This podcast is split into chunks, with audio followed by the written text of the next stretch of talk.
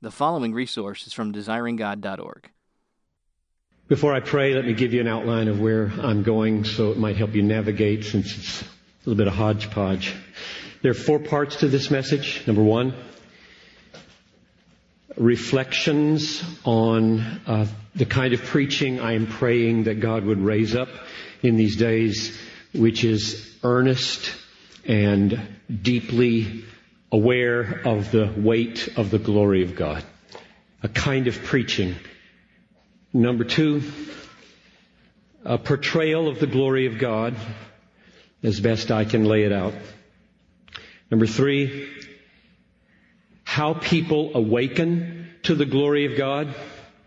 What would need to happen in our church for people to awaken to the glory of God and treasure it in a way that's fitting. And number four, how this all calls us to a kind of preaching that I call expository exaltation. So those are the four units of thought. Let's pray.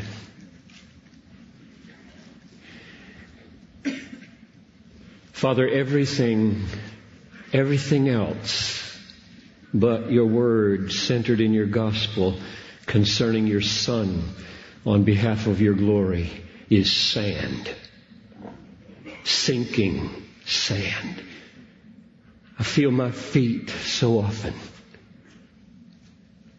on the brink of quicksand everywhere I turn. And I'm so thankful for a rock. So thankful for the rock. And so now I pray for help in unfolding the, the rock glory, the glorious rock of the gospel and preaching and your value in the world. I'm so thankful that you, the last thing you said in Matthew was, I'll be with you. I'll be with you. Tonight I'm with you. Be with you on the plane tomorrow. Be with you five years from now. I'll never leave you. Thank you so much for being our help. Lord, give a heart that resonates with your truth. Protect these brothers from error now. And guard my mouth. Magnify your son in his name I pray. Amen. George Whitefield believed in preaching and he gave his life to it. And he looked out over the uh, terrain of the 18th century Britain and America, which he saw as a wasteland, and he summoned by prayer preachers into existence with words that I want to use tonight. I, I, am longing that the Lord would use this conference to summon into being a kind of preacher.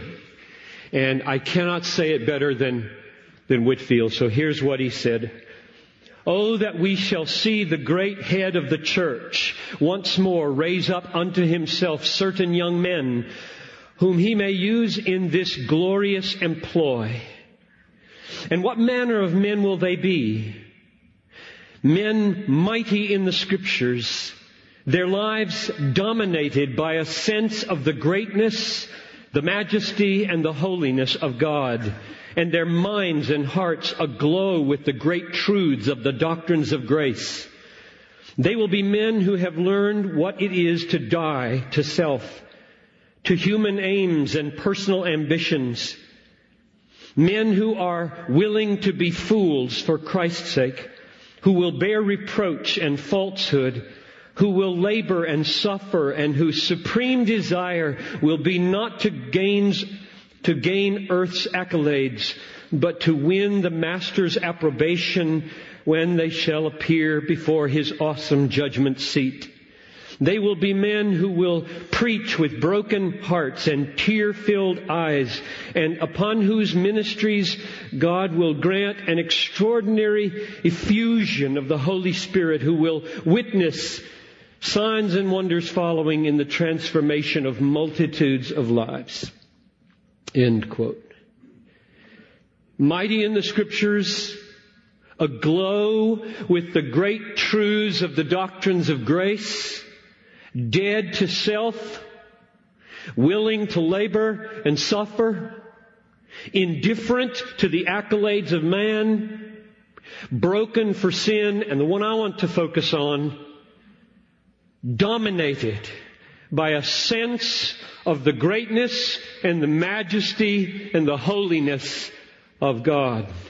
Whitefield believed that preaching was heralding the Word of God from that kind of heart. Preaching is not conversation. Preaching is not discussion. Preaching is not casual talk about religious things. Preaching is not teaching.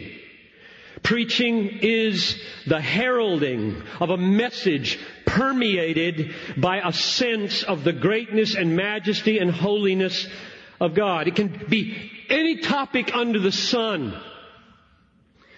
And that topic is taken into the blazing center of the greatness and glory and holiness of God in the Word of God. That was Whitefield's view of preaching. And in the last century, the man who embodied it best was Martyn Lloyd-Jones, who served Westminster Chapel for 30 years in London. J.I. Packer, you've read this testimony perhaps, when he was 22 years old, student said that he heard Lloyd-Jones preach every Sunday night in the year 1948-49, and he said, I had never heard such preaching. Which, by the way, is why today so many people say so many minimizing and foolish things about preaching. They have never heard it. They don't know what it is. They have no basis for judgment as they belittle it and call for alternatives that are more effective. Lloyd-Jones said, it came to me with the force of electric shock, bringing more of a sense of God than any other man he had known. That's what Whitefield meant. And oh, that God would raise up in this room and across this country and the world young preachers who leave their hearers with a spiritual sense of shock at the sense of God. Some sense of the infinite weight of the glory of God. It's my longing. That's my prayer for this conference and for you. That God would raise up thousands of brokenhearted, Bible saturated preachers who are dominated by a sense of the greatness and the majesty and the holiness of God as He has been decisively revealed in Jesus Christ through the gospel of Christ crucified, risen, and reigning today over all nations, all armies, all cancer cells, and all politics and all churches and all false religions. That there would be a, a gripping of pastors today of the amazing weight of the absolute claims of the Lordship of Christ over the nations and over everybody in your city. They will bow or they will burn. There is no doubt about it Jesus Christ lays absolute claim on planet Earth. Everybody in your city must bow their knee. That must grip pastors. God did not ordain the cross of Christ or create the lake of fire in order to communicate the insignificance of belittling His glory. The death of the Son of God and the damnation of unrepentant human beings are the loudest shouts conceivable under heaven that God is infinitely holy, that sin is infinitely offensive, that wrath is infinitely just, and that grace is infinitely precious, and that the brief little life that you and I live and that everybody in our churches lives is going to issue very quickly either in everlasting joy or everlasting pain. This has got to grip us. There is a weight to this office. Where, brothers, is this weight going to be felt if not from you? VeggieTales? Not in a million years. Radio? Television? Discussion groups? Emergent conversations?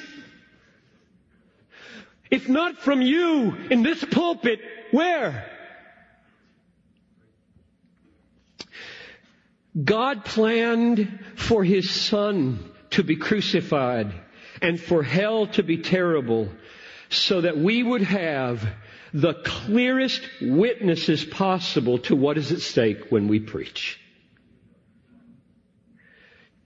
What gives preaching its seriousness is that the mantle of preaching is soaked in the blood of Jesus and singed with the fire of hell. Are you wearing that mantle?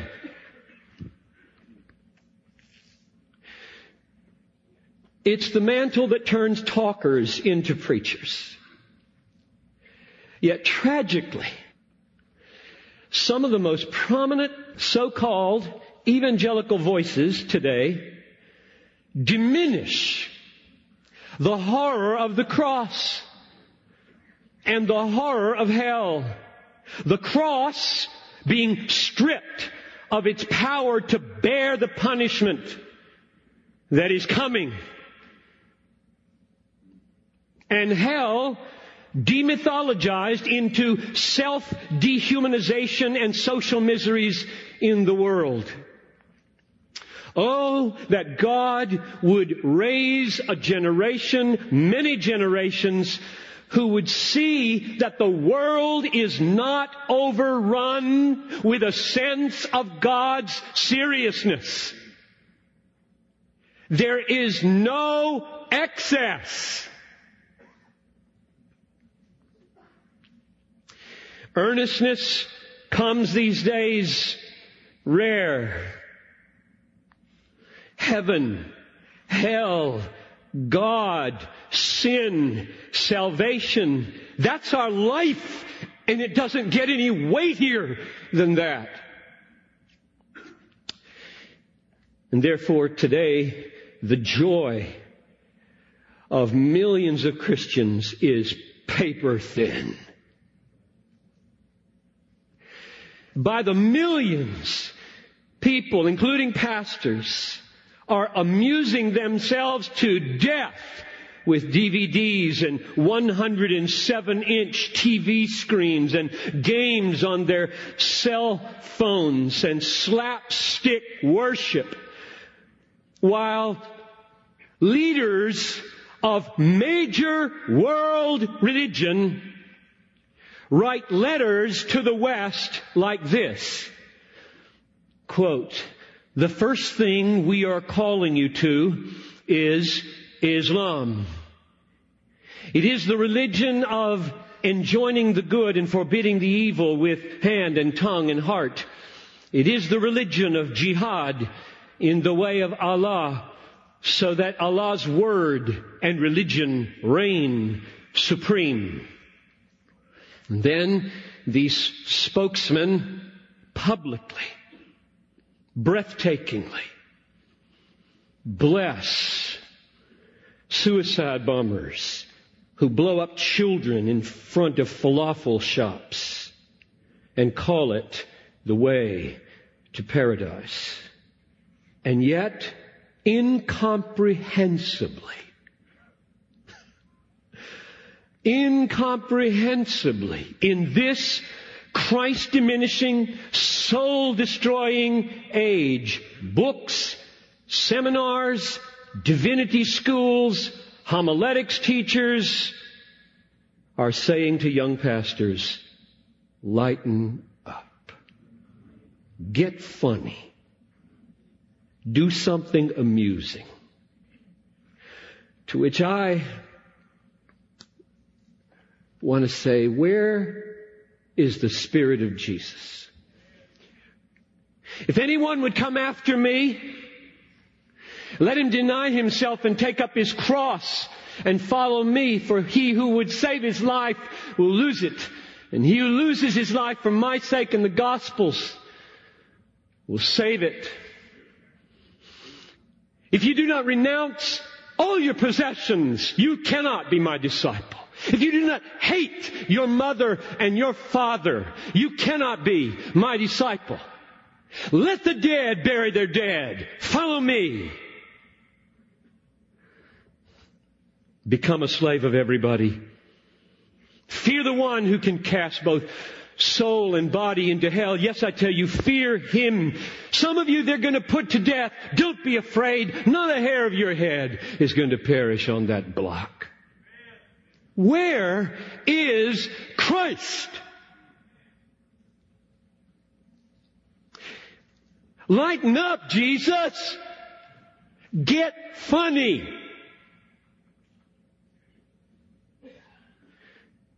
From my perspective, which feels very close to eternity these days,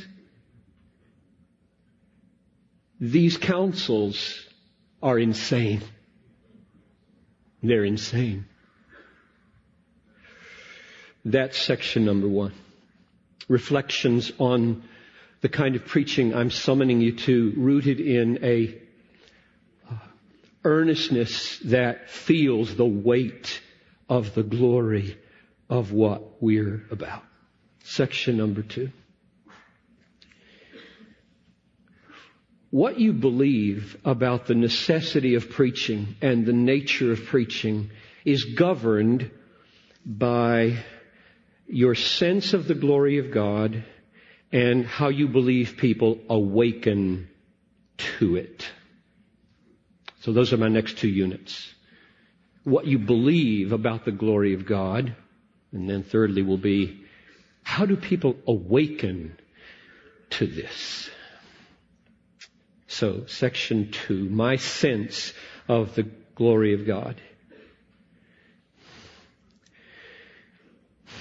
From beginning to end, in the Bible, nothing is more ultimate in the mind and heart of God than the glory of God. The beauty of God. The radiance of His perfections. Those would be my synonyms for glory.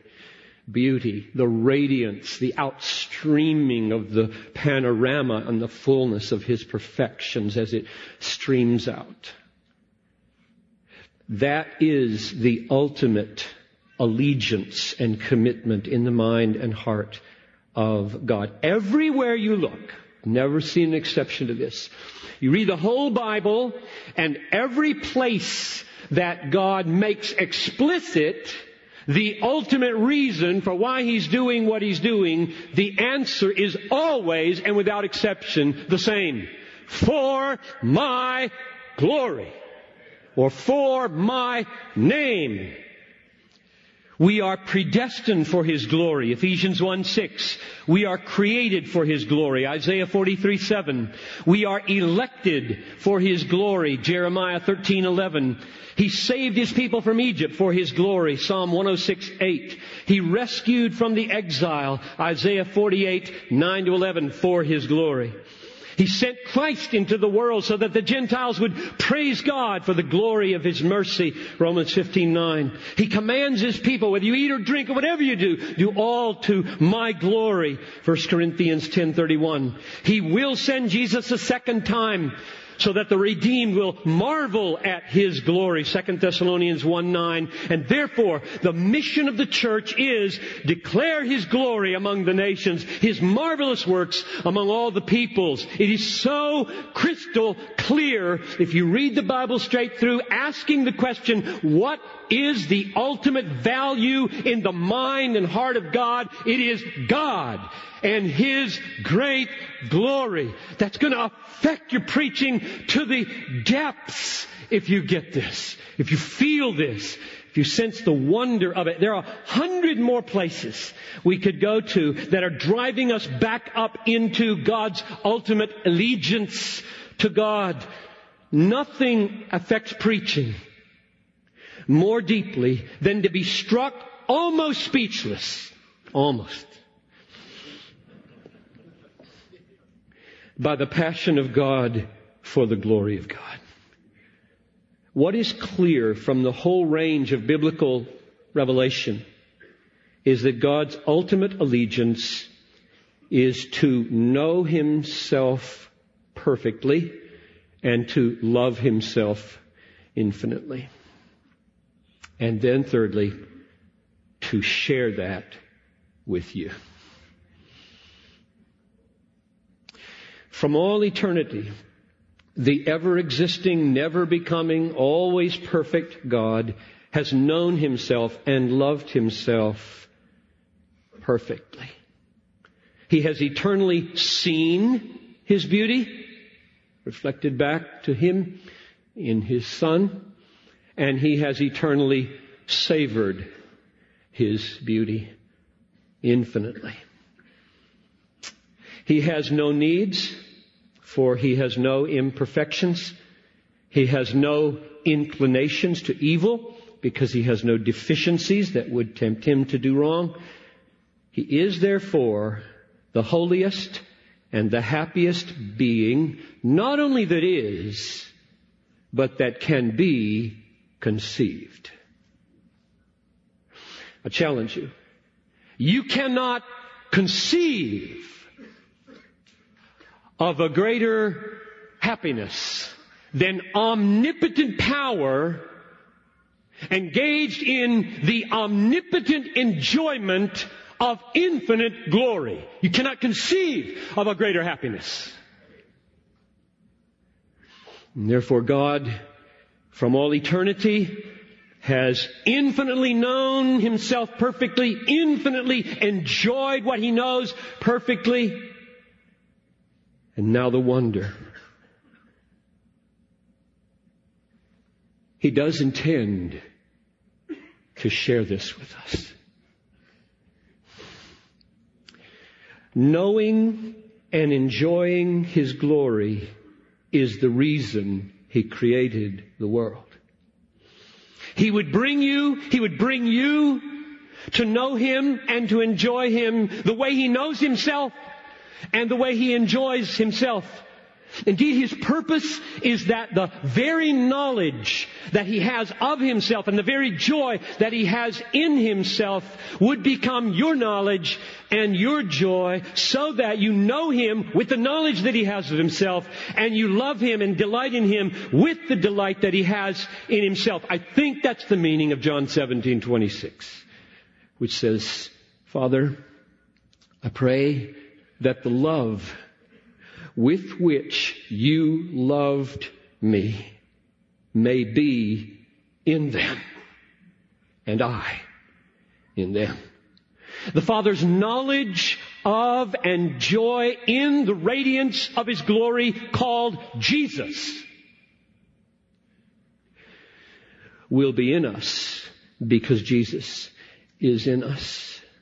It is breathtaking that you could know God with the knowledge of God and that you could love God with the love of God. If you ask, how does God's aim to share his eternal experience of knowing himself perfectly and delighting in himself infinitely. How does his purpose to share that with human beings relate to his love for us?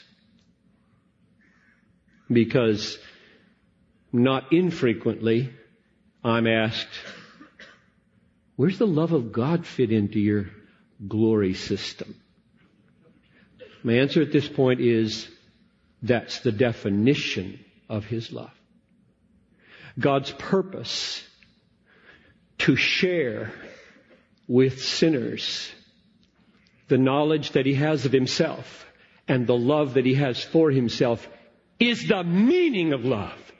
When John says, 1 John 4 8, God is love, I take him to mean it is God's very nature to share the knowledge that he has of himself and the delight that he takes in himself with sinners, though it cost him the death of his son. That's my understanding of God is love.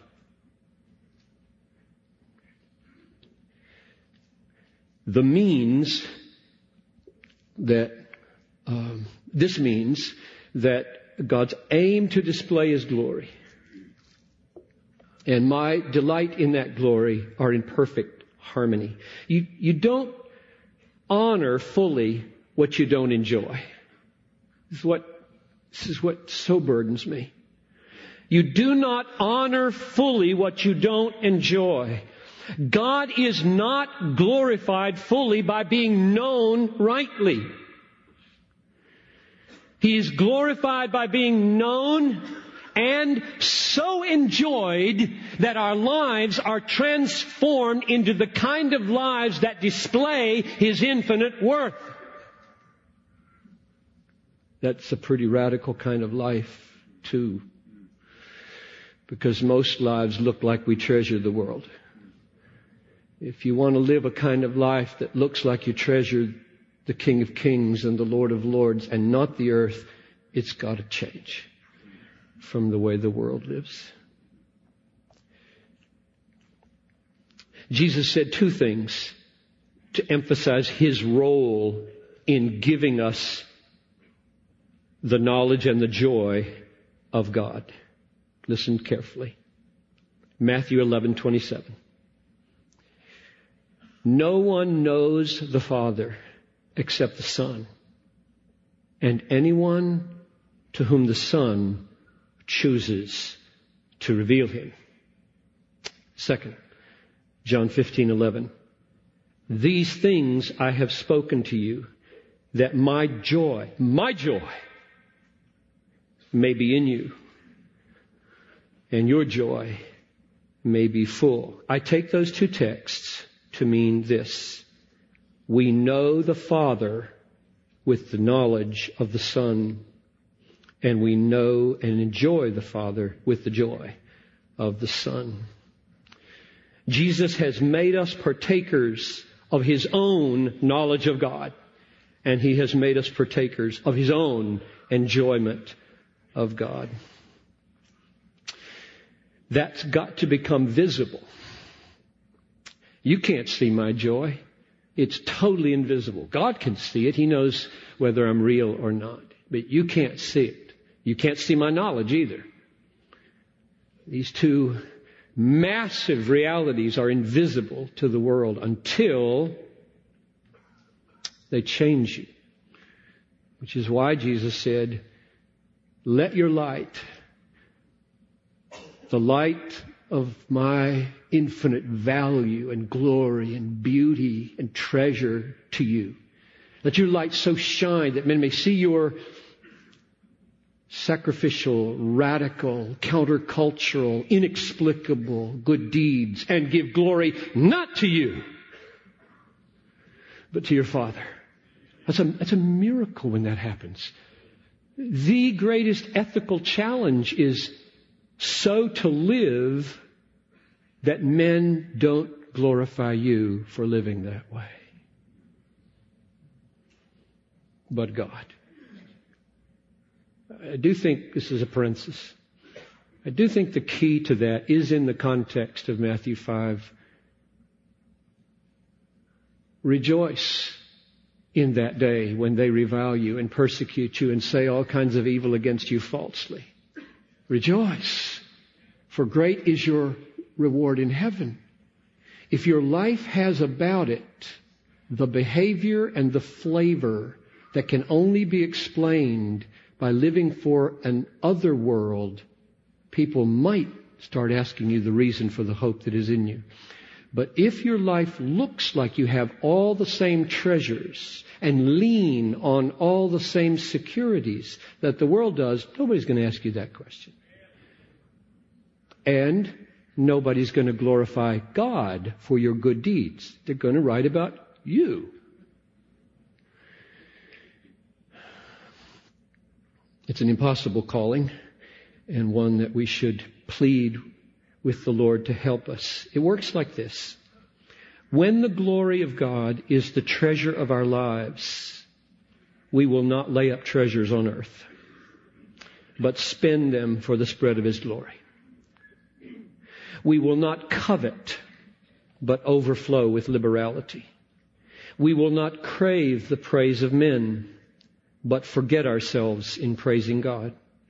We will not be mastered by sinful, sen- sensual pleasures, but sever the root by the power of a superior promise. We will not nurse a wounded ego or cherish a grudge or nurture a vengeful spirit, but we'll hand over our cause to the God who judges justly and we will bless those who hate us.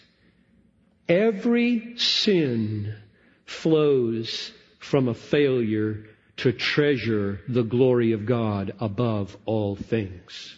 I'll say that again. Every sin flows from a failure to treasure God's glory above all things. Therefore, one crucial, uh, visible way to display the truth and value of God is humble, sacrificial, self-denying service of other people that flows from a fountain of God's all satisfying glory. That's the end of section two. Reflections on the glory of God. Third section. How do people come to, to awaken to this? This is your goal as a pastor, I hope. I want to sow, live, preach, pray, lead, suffer, that my people won't scratch their heads at a message like this, but everything in them will say, yes! How, how do you awaken. A heartfelt yes. More. More Him. Fewer stories, more of Him. Here's my answer. You can open your Bibles to 2 Corinthians chapter 3, and you know where I'm going. It's so clear, it's so simple. Anybody could preach the rest of this message and say exactly what you know I'm going to say because it's just right on the face of the text. 2 Corinthians 3:18 to 4:6. We'll take a little piece at a time. That book you have in your hand, God is the Gospel, is my overflow of meditation on these verses. That's all it is. I've been living with these verses for a long time, longing to get into these verses, live these verses, wear these verses, experience these verses, especially verses 4 and 6. But we'll start at 318 because we're pastors and we care about how people awaken to the glory of God and get so changed by it that the world is helped and saved. 2 Corinthians 3:18 And we all with unveiled face beholding the glory of the Lord, are being transformed. There's no more important phrase in the Bible for preachers than that. Does that control your ministry? I mean, our ministry is about transforming people. There it is. Crystal clear. Beholding the glory of the Lord, they are being transformed into the same image from one degree of glory. So thankful it's incremental. Otherwise I'd be dead. For this comes from the Lord who is the Spirit. Stop there. Beholding the glory of the Lord, we are being transformed from one degree of glory to the other. This is God's way of changing people. And if you say to me, doesn't work,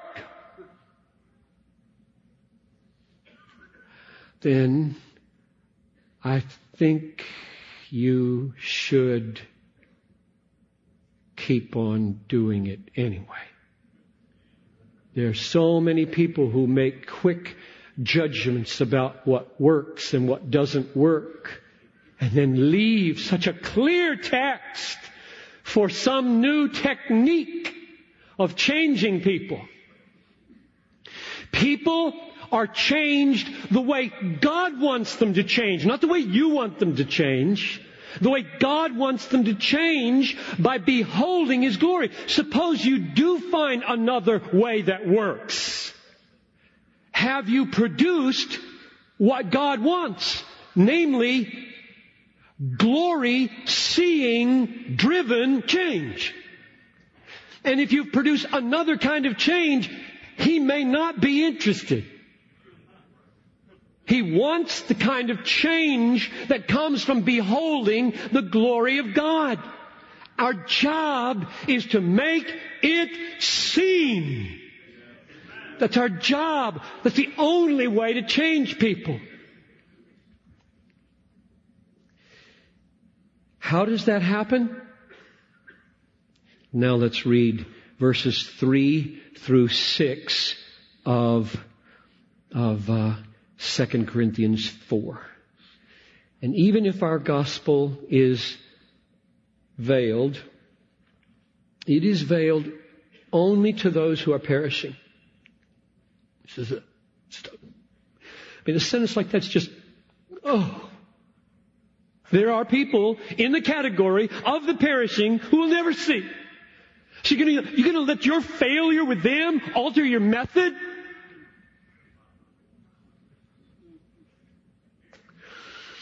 Even if our gospel is veiled, it is veiled only to those who are perishing. In their case, the God of this world has blinded the minds of unbelievers to keep them.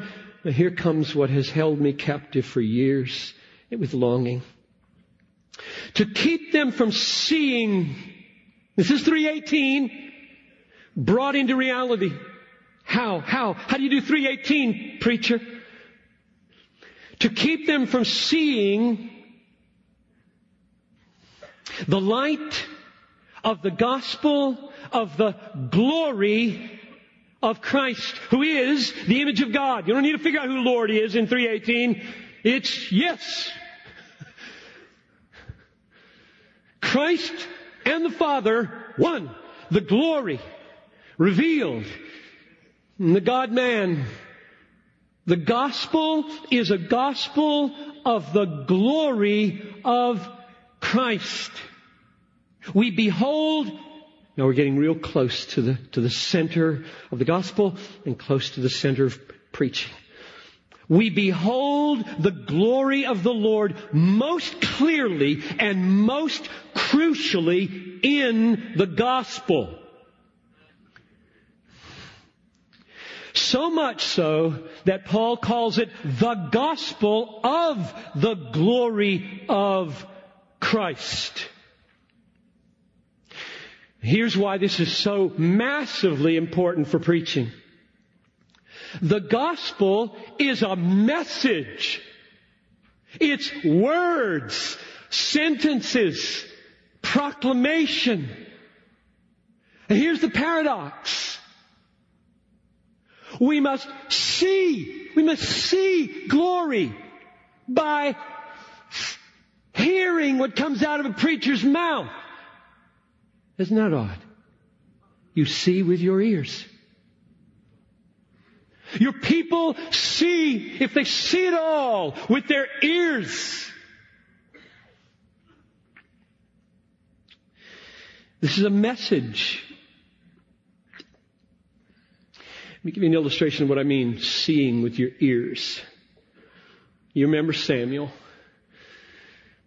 In Samuel's day, there was, it says in 1 Samuel 3 1, no frequent vision of the Lord. It was a sad day. It was a day like our day. A famine of seeing and savoring the glory of God. A famine in our churches of seeing and savoring the glory of God. That was Samuel's day. And God raised up Samuel. May God raise up many Samuels. And here's what happened. End of chapter 3, 1 Samuel 3.21. You just note it instead of looking to it perhaps. And the Lord appeared again at Shiloh raises pretty high expectations for a theophany. He appeared again at Shiloh, for the Lord revealed himself to Samuel at Shiloh by the word of the Lord. Isn't that incredible? The Lord appeared by the word of the Lord. The Lord appeared, appeared by the word of the Lord. Jesus said, seeing they do not see. Meaning we've got two sets of eyes. These, these. Paul called them the eyes of the heart in Ephesians 3.19. And when we preach with our mouths words and sentences about Christ and about the cross and about the resurrection and all that it purchased, especially God. We're aiming with these words at those eyes. The way you see glory today in this dispensation between the first and second coming the way you see glory here, as, as 1 Peter 1 8 groaningly says, now you love him though you don't see him. The way we see him, because we must see him, according to 2 Corinthians 3.18, is by hearing the gospel. Faith comes by hearing, and hearing by the word of Christ, because through the word of Christ, Christ appears to the eyes of the heart. And what appears is glory. The glory of the cross. The glory of the incarnation. The glory of the God man spread out in four gospels for us to enjoy. It's your job. That's your job. That's the end of section three. Finally, Section 4, how does all that relate to expository exultation? My definition of preaching. Expository exaltation with a U, not an A. You all know this word? Exult. To exult over something. Be thrilled with it. Be struck by it. Celebrate it. Be glad about it. To exult. Expository exultation. So here's how we got here. If it is the purpose of God to display His glory in the world, and if we display it because we've been changed by knowing and enjoying it, and if we came to know and enjoy it by beholding it, and if we behold it best in the gospel, and if the gospel is word or proclamation, then the implication is preaching is essential and explaining and opening and heralding the gospel and the glory of Christ in the gospel is our central job. That's the way it flows from creation to eternity. Expository exultation. Linger with me over both for just a moment. Expository. Why? Because the gospel comes in word.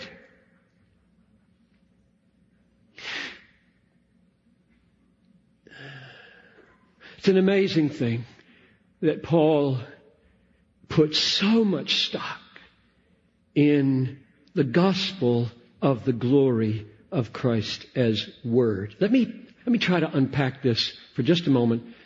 This is together for the gospel. Knowing the meaning of the gospel is a huge part of this conference. So I'm going to give you my take on five essential Call it dimensions, call it components of the gospel. And you judge. Because every one of these begs for exposition. That's why I'm doing this. The expository side of expository exultation. Number one, the gospel is a message about historical events. Life, death, and resurrection of Jesus Christ 1 Corinthians 15, 3. Summoning us, therefore, to open them for our people through expositions of narrative texts, texts that explain and narrate the events. There is no gospel without the person, the life, the death, and the resurrection of Jesus. Those events are essential to the gospel.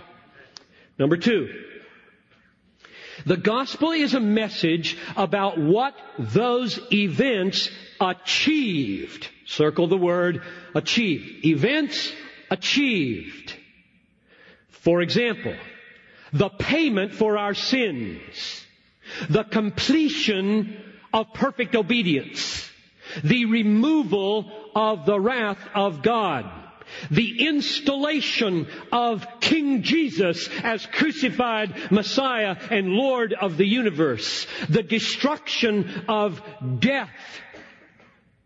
All of those before you were ever born or had any experience of them, they were achieved by the events.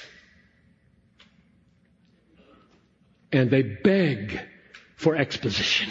All of them. Your people are starving to have these achievements of our Christ open for them faithfully from texts.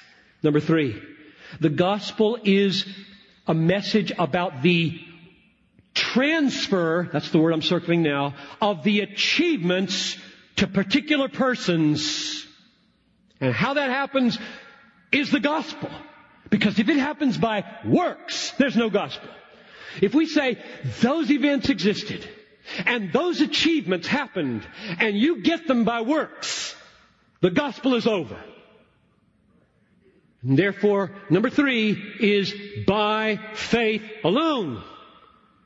Are we grafted into Christ where His righteousness and everything becomes made over to us? So the, the way the transfer happens from the achievement to the experience is gospel.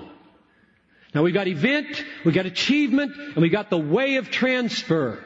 Number four. The gospel is the message about the good things that are now true about us because the achievement has been applied to us. For example, God is now only merciful to you and never wrathful. That's called propitiation. Secondly, you are now counted righteous in Christ. That's called justification. Third, you are now freed from the guilt and the power of sin. That's called redemption. And fourth, you are now positionally and progressively holy, sanctified. We call that sanctification. All of which begs for exposition so that your people can live in the glory of the gospel. The glory of Christ shining through such awesome achievements, awesome transfer, awesome experience. What pastors give their people today when this banquet table is spread and our people are so hungry and they don't know. They don't know what you might bring them. Oh, what a blessing you could be. Number five. The, the, the gospel is a message about the glorious God Himself as our final, eternal, all satisfying treasure. And my reason for writing that book was because I think even gospel loving pastors stop at four, usually. Giving the impression that justification is the end of the line. Or forgiveness of sins is the end of the line. Or liberation from sin, redemption is the end of the line. Or having wrath removed and escape from hell is the end of the line. There's no gospel if that's the end of the line. I mean, ask your people. This is a very frightening question. If you could have heaven, perfect health, all the friends you've ever wanted, all the physical pleasures purified that you've ever wanted, and God's not there, would that be okay? So many evangelicals would say yes. Well, they wouldn't say it out loud. And we might, you might now be saying, I've never directed people beyond the good news of justification. I've never directed them beyond, beyond the good news of forgiveness of sins. If I mistreat my wife and she's angry at me, and I know that what I need is to ask for forgiveness, what do I want? My wife! I want her back. I don't like this ice in the air. I don't like her back to me at the sink. What good is forgiveness without that? And yet we, we, we seem to stop at level four. Those are my five elements, components of the gospel, and they all beg for explanation, unpacking, unfolding, and finally, woe to us, brothers, if we do this without exultation over the Word. If we, if we open our Bibles and put it on the pulpit and engage now to explain these glories and our face and our tone and our demeanor and our life is dull. We lie about the gospel. I don't care how many true sentences come out of our mouths. We betray the value of the gospel and the value of the gospel is as important as the truth of the gospel. If you do not value the gospel, you perish. No matter how many right thoughts you think about God and His gospel. Therefore, when I define preaching as expository exultation, I mean two wings on a plane and when one falls off, it crashes. Brothers, don't lie about the preciousness of the gospel by your demeanor over this word. My prayer again is that God may be pleased to raise up here. I'm going to pray in just 30 seconds or so. That God would raise up here preachers whose exposition of Bible texts is worthy of the truth of this book and its gospel and whose exultation over it is worthy of the glory of God revealed in these texts. Let's pray. Father in heaven, calling men into the ministry of the gospel. The gospel. And then inflaming them is your work. I can't do it. I so long and plead with you now that here in this room there would be an awakening to the weight of your glory, your radiance, your beauty, everything that shines out from you in the gospel of Christ crucified and risen and reigning over the universe, that that would land, take root, awaken, purify, empower pastors. And Lord, may the ripple effect of this conference be for the nations. Oh, that the church in Britain and the church in America and the church in all the countries represented in this room and beyond would inflame, would awaken to the value, the infinite value of the treasure that you are. Oh, that our hearts would have a Holy Spirit given capacity to delight in you with the delight of your Son. These things I have spoken to you, that my joy might be in you and your joy might be full in my Father. Oh God, make us branches abiding in that all satisfying vine. We want to glory in our Redeemer. We want our people to see the Redeemer. We want to lift up our voices, lift up our lives, lay them out that people might come to see the glory of the Redeemer. Lord, whatever it means, and I'm sure I haven't done it justice, whatever 2 Corinthians 4 4 means, and the miracle of the awakening to it in 4 6, whatever it means, come and do it. Thank you for listening to this resource from desiringgod.org. If you found it helpful, we encourage you to enjoy and share from thousands of resources on our site, including books, sermons, articles, and more, available free of charge. DesiringGod.org exists to help you treasure Jesus more than anything else, because God is most glorified in us when we are most satisfied in Him.